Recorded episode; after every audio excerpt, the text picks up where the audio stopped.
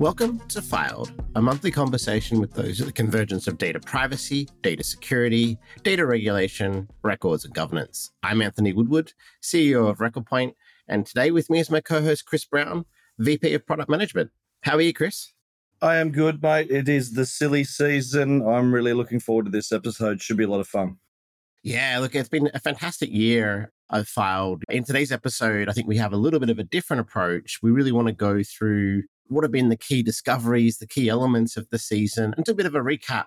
There's so many highlights to show the themes of what we've been talking about and some really interesting personal discoveries for myself through the year. Look, I think I'll go first, Chris, in terms of the first episode that I think really had a, a big impact on the delivery of FILED for me and the conversation we've been having. It was with a friend of mine, Kate Hull. Kate's the C E O of Freight Exchange, which simplifies and automates the processes of shipping. In fact, they call it ugly shipping, the sort of types of material that's really difficult to ship normally.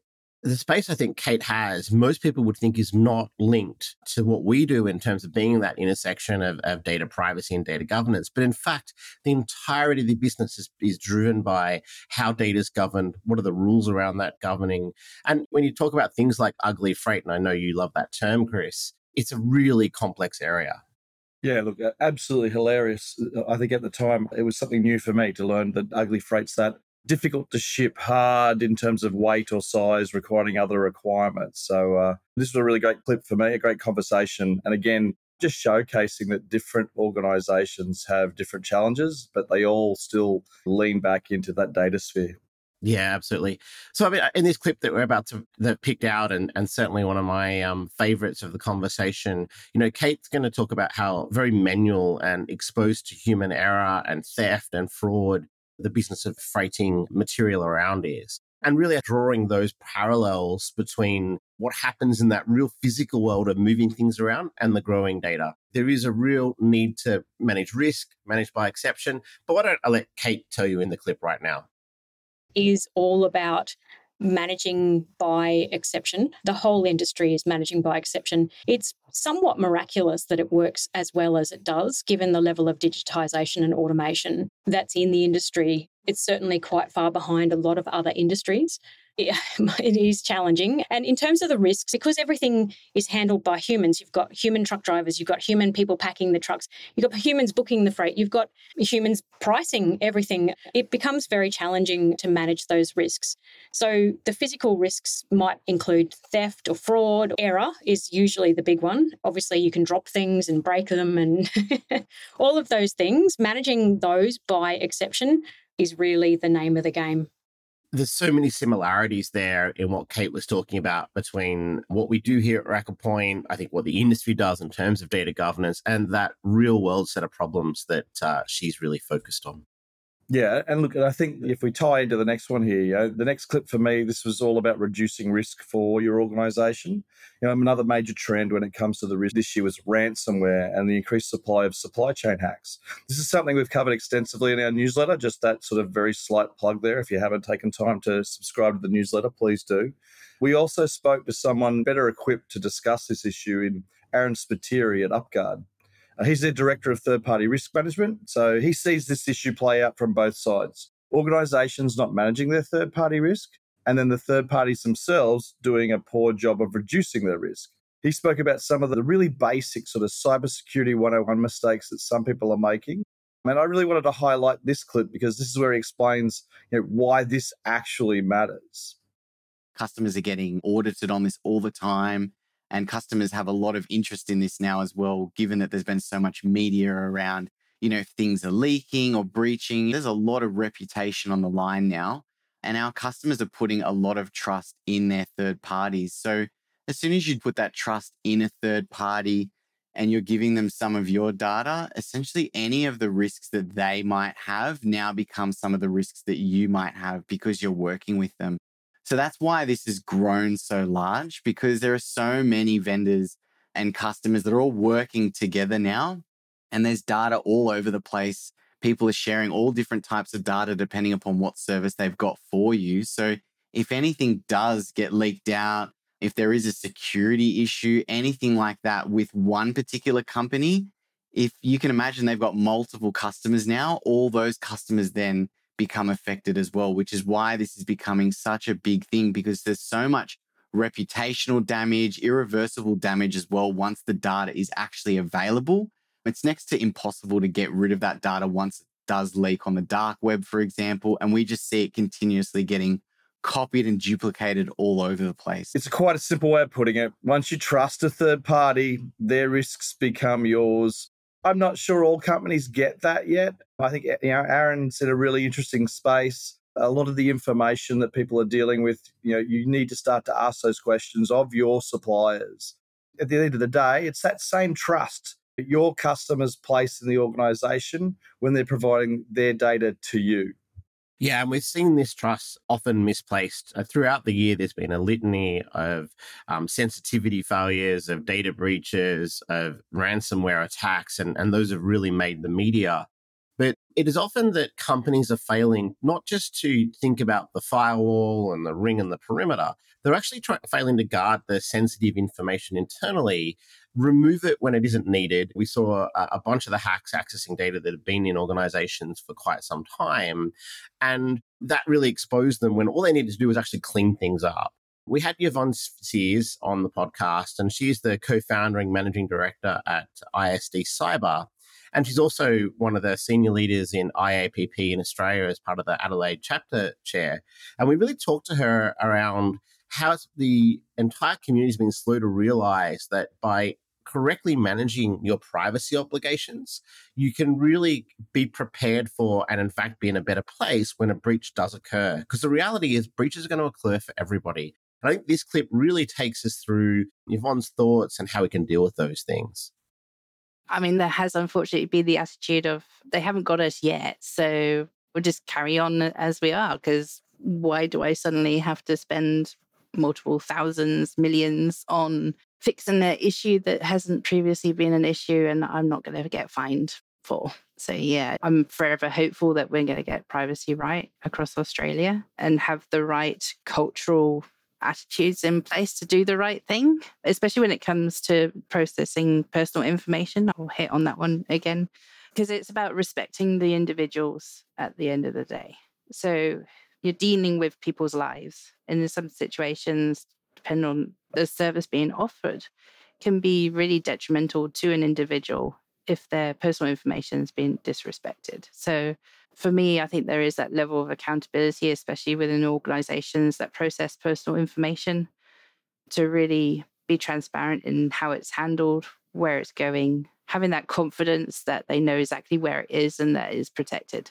But I don't know. Like I say, I'm forever hopeful that we'll do the right thing, but we need some sticks to get us there.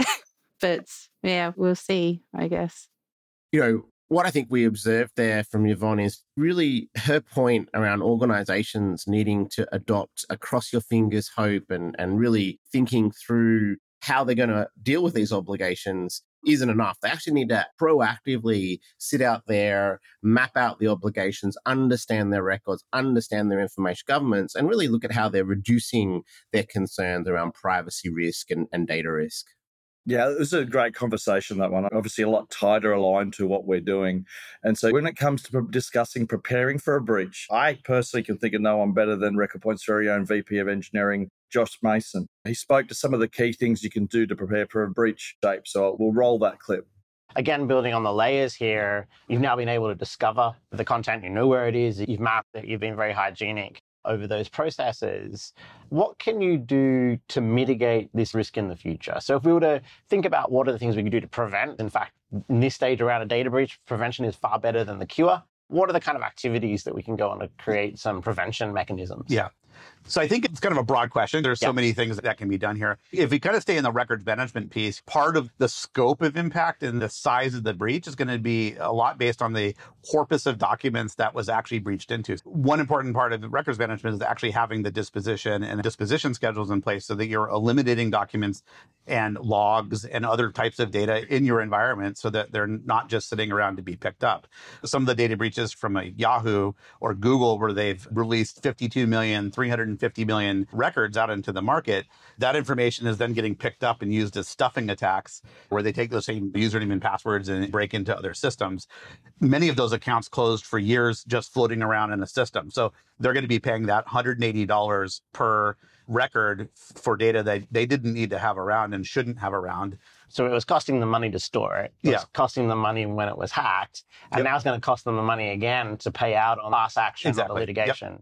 I love this one. It's really clear from this discussion that disposal, data minimization is, is sort of core to weathering these attacks. For me, this is sort of key to what we do here and helping organizations understand that it's very, very difficult to breach something that's not there. There's certainly sometimes a bit of ignorance on what records and information governance professionals can offer to their businesses. And for me, just in this forum, obviously, but also through our newsletters and obviously what we do in the marketplace, you know, we're constantly trying to help these professionals communicate what they're doing for the rest of their business. I think a, a number of those questions around how to communicate, what do you do in a crisis, uh, and all of those elements was probably my favorite interview of the year with Andrew Yassi. If you haven't listened to it, go back to episode eight. We're obviously going to play a clip in a minute, but there's so much to hear from Andrew that I think it's worth popping in that one on replay, even if you've heard it before. The great thing about Andrew is he's really operating at that intersection between information governance and cybersecurity and crosses, crosses those worlds. I mean, he's working right now at, at Vital Records Control. He's the V P of Advocacy. He's a volunteer at, at ARMA, the American Records Management Association. And he also happens to be a, a lecturer at San Jose State University. And if you want to follow him as a blogger at I G Guru, which um, there's a wealth of information at. You know, what I really loved about the conversation in particular with Andrew was just the breadth of experience he had talking about working with the technology groups, showing how disposal can actually improve a technology group's life, how you can think about security, but from an information management lens, not from an I T security lens. I'll let Andrew take it away here and really fill in that detail about what his thoughts are. There's a number of different ways at the academic side of looking at the principles of records information management. You know, what do we own? Um, there's a lot of overlap when you look at I G and you start to peel through and, and look at, you know, if you have a Venn diagram of who's responsible for what, that might have to be defined by an organization because there could be four or five groups part of the I G ecosystem that would claim responsibility or portion responsibility. But the two areas that typically live within records information management as far as ownership goes is retention and disposition. If we can have a conversation with cybersecurity around that, specific to not only the information that cybersecurity is protecting, but also maybe the records that they're producing, that gives us the opportunity as R I M professionals to at least help with reducing the potential landscape that could be at risk by applying retention and also disposing of information securely, whether it's redundant, outdated, or trivial. We've heard the term rot, or if it's genuine records that come up for destruction. If we can be a part of that and, and operationalize that, if we haven't already, I think that's really the first step. So at that point, we are a partner in that discussion instead of just a, well, call the records people and have them bring in some shred bins and shred all the stuff and have them leave again, if that makes sense. I think the intersection of these two fields is really obvious to you and I, Kris, and, and we really live in this domain every day. But I don't know if the wider world really understands just how important it is to in order to have strong data management, you need to have strong systems and processes that underlie that. And that really comes to the technology these days. If we're going to have an increased risk posture, we need to consider it much more holistically. Yeah, that was one of my favorites too. And I think, again, if I get a little bit sentimental here, the next one for me, I've known Anne Cornish for a very long time. She was one of our early, early episodes back in episode five. And, and we certainly had a lot to say, specifically in the industry around records management and, and how the actual records managers themselves can actually prove their value in this, this current landscape. She's currently the head of RIMPA Global, the Records and Information Managers Practitioners Alliance. They're starting to align with, with ARMA and, and other international organizations. So they're trying to bring that to the fore from each of the, the professional associations. So certainly you'd expect her to be fairly gung-ho about, you know, what she can tell someone, what's frustrating about, you know, how slow the industry is to take advantage of the crisis that's going on right now in privacy and cybersecurity. In the last twenty-seven years, she's seen the industry evolve as her own career has. And as I said, Anne and I have known each other for a long time. I probably dropped her in it there by dropping the length of time that we've been doing that. But straight from the beginning, you know, talking about even just opening mail to, you know, now running that Australasian industry body, she's sort of seen and done it all in that information management space. She's watched the roles evolved, managed paper records, worried about A I, but all the individuals themselves have been slow to adopt this technology. So she's a real advocate sort of saying, you know, we need to take that industry forward. We obviously missed the boat on email was one of the key things that she sort of talked about, and that this wave of information came through, and she's really worried that that's going to happen again off the back of the, you know, just the change in the workplace environment these days. I actually really liked her take on A I. You know, as she said, going, the information managers are the ones who are going to feed the A I, or they're the ones going to be training it. They're the ones going to be giving it its information and helping it to become a better citizen as it relates to records management. And so, you know, as a result, the field is set to change enormously. She's really excited and optimistic, which I think is great. It's super refreshing given, you know, all of the doom and gloom wrapped around uh, A I. So I'll let Anne sort of, you know, speak her piece now. So the first thing we've got to do is make sure that the records managers aren't scared about this technology and they have an understanding, which is what we've said at the start of this podcast. But this is really important that they ride this wave, right? Don't sit back and let everyone else do it, because they will lose their jobs or they won't, won't be involved and they won't be valued. I think A I is more than just auto classification, and that, from an I M practitioner point of view, I think there's a lot more involved. It impacts the organisation. So you're just talking about specifically what's impacting information managers in their day-to-day role. I'm thinking that information managers need to be more involved in a whole lot of A I, like what's the impact of chatbots? What's the information going on in that relation? What's happening with risk modelling and the and the artificial intelligence that's doing that, right? And how involved are we? Because we're the ones that are going to feed the A I. They're going to learn from us. It's got to learn from somewhere. It doesn't just happen, as we all know.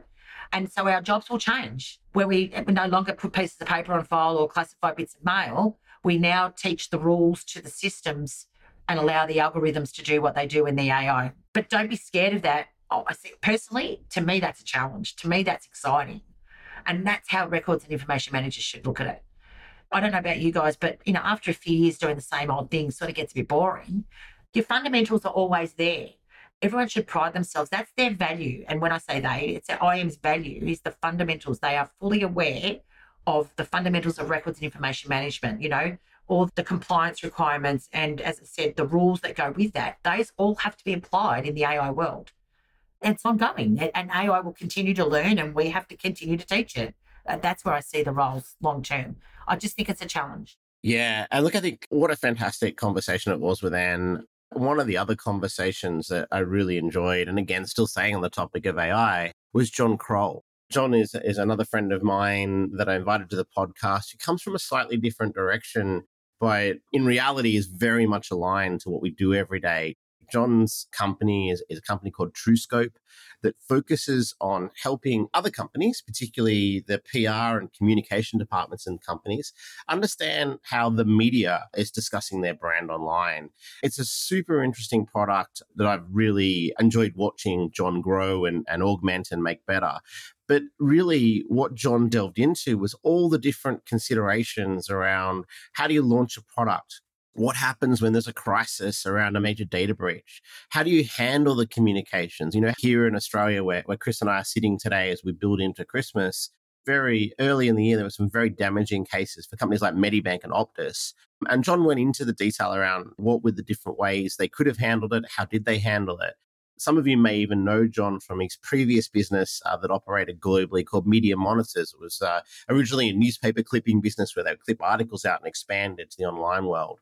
He also, in what he's doing today in TrueScope, is really on a daily basis dealing with A I and data quality and a whole bunch of issues that we are dealing with every day in the information management and privacy domain.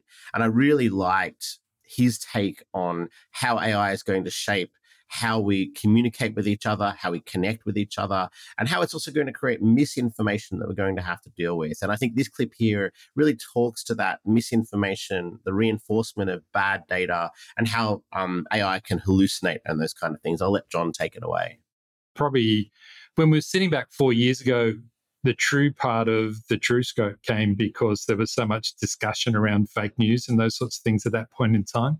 Yeah, so I think it's got two elements one that it's generating, but also it's learning from the content that's out there, um, from, you know, the language model is being taught by what's out there. So you got to know that's being influenced, right, by the different bots and, and bad actors who are trying to put that content out there. And then it can only learn from what it's actually consumed and seen, what it thinks is just information that's out there. And so the first part is there's poor information going into that. And if you've used it, you already know that you're getting bad results out of some sectors of what you do.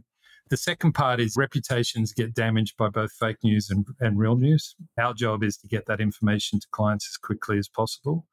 The second part is we're talking to good organizations like NewsGuard and, and those sorts of guys to actually add that straight into the platform.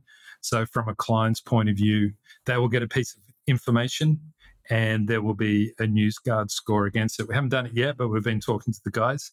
That will give you a confidence level about, is this accurate information? Has it been produced by an accurate source? And does it have the rigor of either a journalist or an industry, a known industry expert, so that you can rely on it? So that's good if you're sitting in the corporate comms chair or the, the government relations. But if you're Joe Public consuming this information, it's still going to affect the reputation or what you think of that organization. And that's where the difficulty comes. You can already see about the number of people who don't believe an election was won or lost or whatever. Even if there's facts in the marketplace, those views don't change. Audiences don't change. You know, what John spoke about there is that we do really need to think about what is it we're inserting into the A I? What is high quality data that traditionally in the journalist world, we would have published? What did the journalists actually go through the different protocols to approve internally before it was published? Whereas today we have a lot of data being published that is of low reputational value. And that is really being disseminated out to a whole bunch of information. And we need to think about that in information governance, because what we should be doing is really trying to find those golden nuggets and protect those and get rid of all, all the dross. And very much, I think that's what John was pointing at in this conversation there. Yeah, it was really cool to hear John talk about, you know, those other major organizations and what are they doing? Obviously, TrueScope very deeply involved with A I. For us, the next one I want to talk about, it probably sits in some of the, you know, when we talk about some of the largest organizations on the planet, what are they thinking? What are they doing in this same space? We're sort of rolling all the way back to one of the very first episodes, but again, I think it was a great kickoff to FILED. And that was asking Pauline O'Toole, the, the commissioner of New York City Department of Records, about what she thinks about A I and, and where the industry is going. Um, she spoke to us way back in June, so we're, we're rolling back a long way now, and, and we covered a lot of ground from how, you know, how she got her start, but also what she's thinking about the future. She was very pragmatic when it came to A I. She was clear about what data needed to remain private and how access to the information was based on the freedom of information laws. She was optimistic about how generative A I tools would be useful in the future, as it was, you know, related to building out the, the historical record. And, you know, given the role that she takes there at the city of New York, you can see why that was obviously of, of a keen interest to her. So I'll let her say in her own words that now, and we'll pass to that clip. The private data in records is governed in New York, or access to that private data is governed by the state's Freedom of Information law.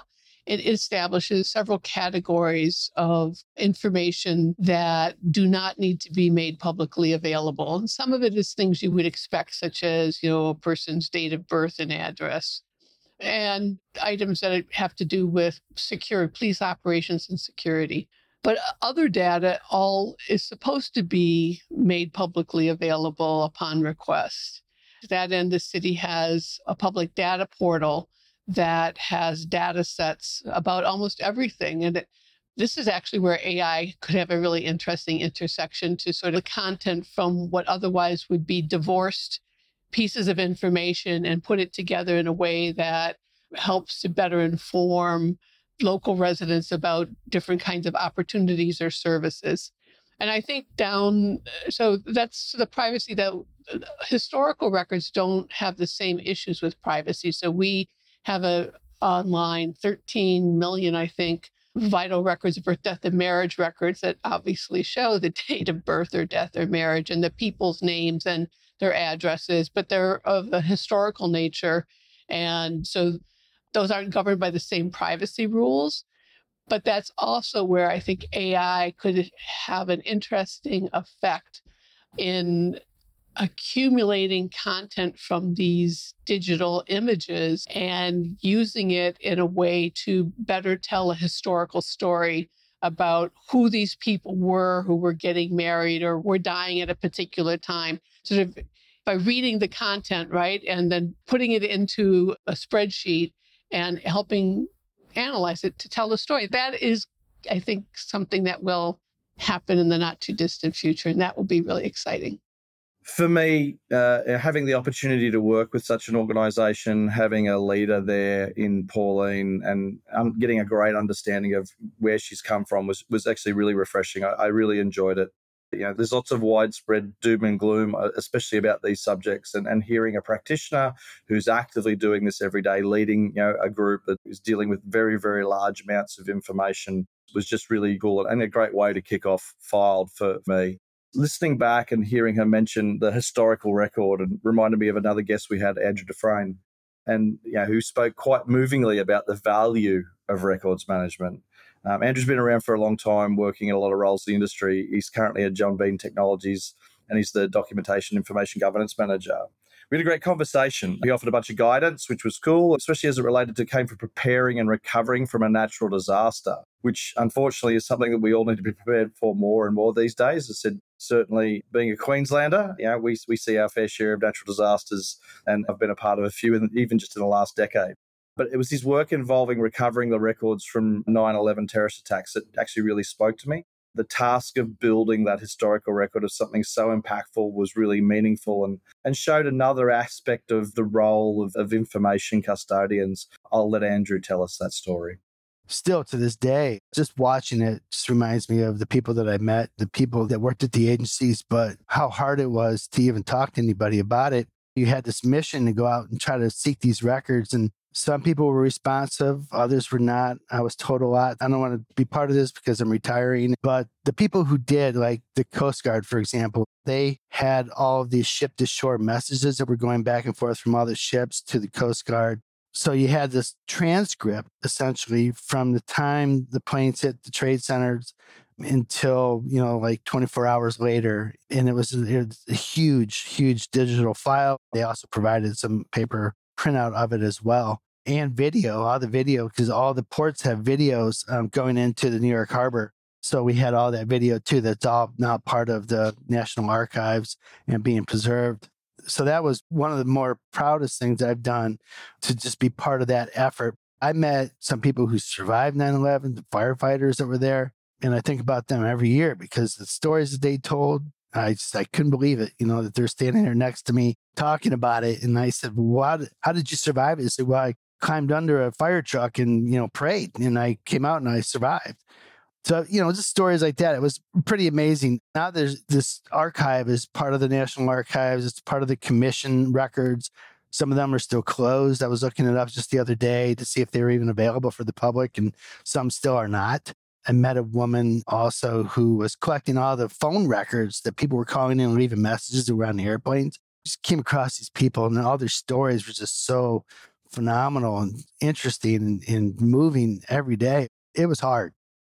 It's a very moving story, and, and one that would not have been able to be told without the work of the records custodians. It certainly, historically, this was something that, you know, it was touched very, very close. My wife's family's based there. We were visiting at the time. We were right in amongst this. And so the interesting thing was, you know, hearing that the side of the industry that obviously I was a part of at the time, but that it was actually dealing with that on a day-to-day basis. I had some customers that I dealt with that were involved and, and impacted by this. And so, you know, coming full circle, this is the other side of how, you know, records are valuable, not just the practical side of improving privacy and compliance, but, you know, building a sense of, of who we are and, and what's happened.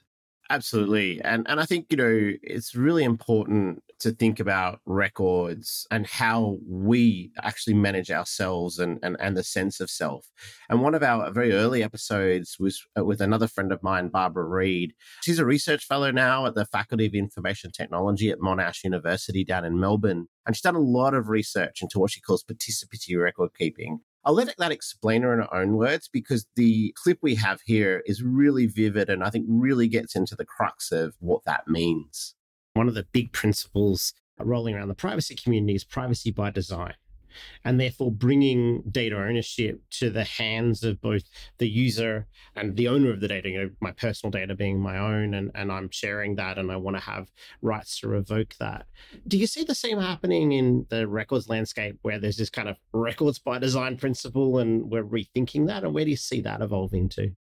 Yes, and I think it's, so the research projects I've been involved in have been very much around this. So we've been puddling around in participatory record keeping. My interest in it came from the work I was doing for the Royal Commission into institutional sexual responses to sexual abuse. And people had no recourse. The records were kept by the organisation for the organisation, and yet they were fundamentally about my childhood. So I didn't have access to them and I couldn't get to them and I didn't agree with what's there and it was all fragmented. So we have been working in that space, in the out-of-home care particularly, because it provides a lens that is really socially important and critical to life chances actually of people. So how do you do that? And one of the issues that we were talking about is being able to share far more instead of having organisational records owned by organisations that, in fact, they're co-owned. That's a bit tricky because then you need to give rights to the person to control access. These things for organisations are almost intolerably and unspeakably challenging as systems are being rolled out. The other thing that we explored was actually depositing a copy of records, specific records, in a space that is totally controlled by that person. So it's like two sets of records. Well, records are transactional. There are two sides.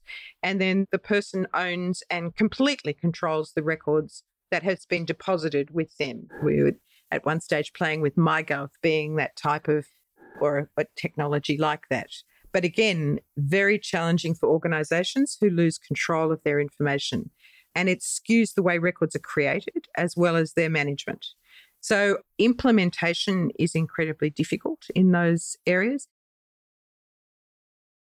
You know, I think the reality of this concept and what, what Barbara has really focused on in, in many conversations I've had with her in her research is the whole process of managing data and managing information is about the types of obligations we have to each other and what kind of control we're going to exert over that data so that we can build trust in the obligations that we're going to either put out there in the community or we're going to, we're going to, go to give to each other. And I think she really captures that in that conversation. I really very much enjoyed that. And I think on that note, we'll sort of wrap up there because I think that obligation has been a real theme of FILED. A real theme there that you see with many of those different clips around how the very purpose of this convergence of data privacy and data governance and information is really the obligation, the social contract we have as companies, we have as people, we have as others that are doing things for other people. And I think that really is a fascinating set of highlight reels that go deep into that conversation, explore those themes that operate there and recap that. You know, thank you, Kris, for being a part of FILED this year. And I'm really looking forward to next year.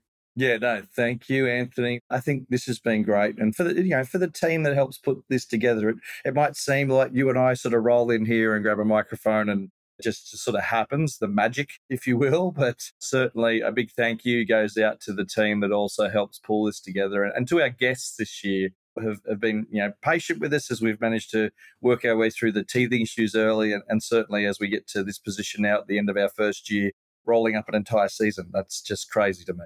And I'd like to thank the listener. Uh, I think when we put this out there, we weren't sure exactly who, who would log in. We're seeing some amazing stats on who's listening. Early next year, we'll no doubt be doing some things like some listener surveys and getting some feedback on what you want to hear from the FILED podcast. But until then, we're going to see you in the podcast feed next time. Thanks for listening. I'm Anthony Woodward. And I'm Chris Brown. And we'll see you next year on FILED.